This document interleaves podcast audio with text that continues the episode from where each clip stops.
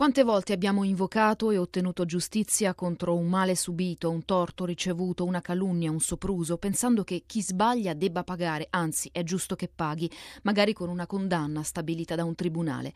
Questa però è la giustizia dell'uomo, non certo quella di Dio. Dalla finestra del Palazzo Apostolico, nel giorno in cui la Chiesa celebra la festa del battesimo del Signore, Francesco si concentra su questo tema, iniziando la catechesi a scena aperta con l'immagine stupefacente proposta dal Vangelo odierno di Gesù che china il capo sulle rive del Giordano per farsi battezzare da Giovanni. Era un rito quello di recarsi al fiume per ricevere il battesimo in cui la gente si pentiva e si impegnava a convertirsi con umiltà e cuore trasparente. Ma quale motivo spinge Cristo ad umiliarsi? Vedendo Gesù che si mischia con i peccatori, si resta stupiti e viene da chiedersi: ma perché Gesù ha fatto questa scelta? Lui che è il santo di Dio il figlio di Dio senza peccato, perché ha fatto quella scelta? Troviamo la risposta nelle parole che Gesù rivolge a Giovanni lascia fare per ora perché conviene che adempiamo ogni giustizia. Che cosa vuol dire adempiere ogni giustizia? domanda il Papa, mentre spiega che facendosi battezzare Gesù ha voluto svelarci in cosa consista la giustizia che Dio è venuto a portare nel mondo.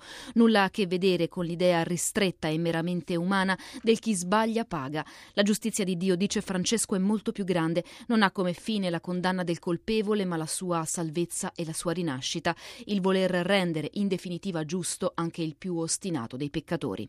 È una giustizia che viene dall'amore, che viene da quelle viscere di compassione e di misericordia che sono il cuore stesso di Dio.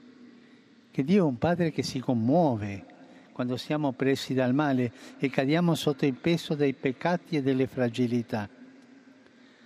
La giustizia di Dio dunque non vuole distribuire pene e castighi, ma, come afferma l'Apostolo Paolo, consiste nel rendere giusti noi suoi figli, liberandoci dai lacci del male, risanandoci, rialzandoci.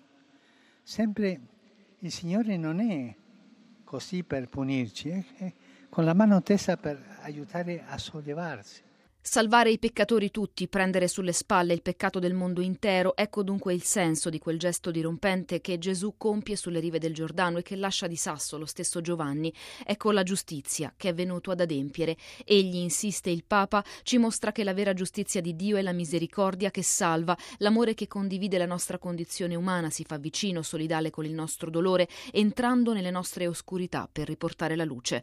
Francesco esorta a non avere paura della misericordia di Dio e cita ancora il suo predecessore, Benedetto XVI, di cui ha celebrato le esequie lo scorso 5 gennaio per avvalorare la profondità e l'ampiezza di questa redenzione che Dio concede a tutti senza distinzione e che lo porta a scendere lui stesso fino in fondo all'abisso della morte perché ogni uomo, anche chi è caduto tanto in basso da non vedere più il cielo, possa trovare la mano di Dio a cui aggrapparsi. Il compito più arduo per i cristiani, chiosa Francesco, è proprio esercitare la giustizia in questo modo, non solo nella Chiesa ma anche nella società, nella vita di tutti i giorni, nei rapporti con gli altri.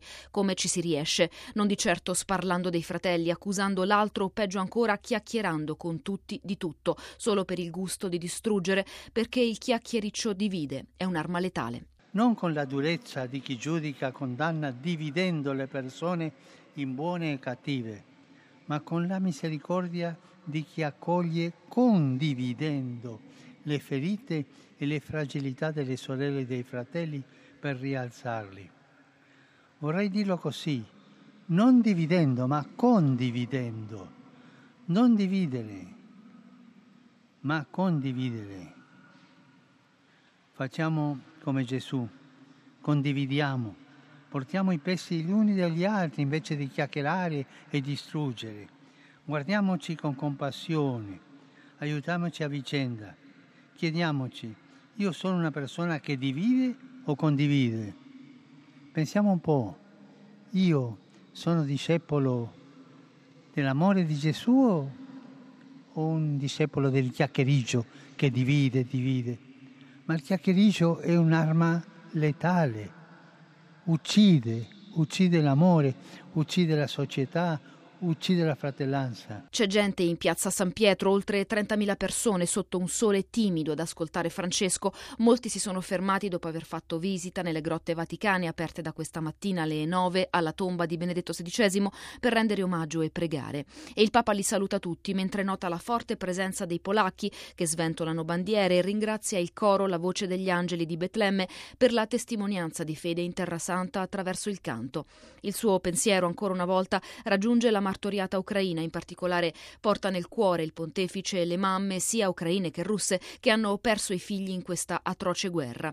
Infine ricorda i 13 bambini, figli di dipendenti vaticani, che ha battezzato questa mattina nella Cappella Sistina, rinnova gli auguri e li estende a tutti quei piccoli che in questo periodo hanno ricevuto o riceveranno il battesimo. Rinnovo a tutti, a me per primo, l'invito a festeggiare la data in cui siamo stati battezzati in cui cioè siamo diventati cristiani.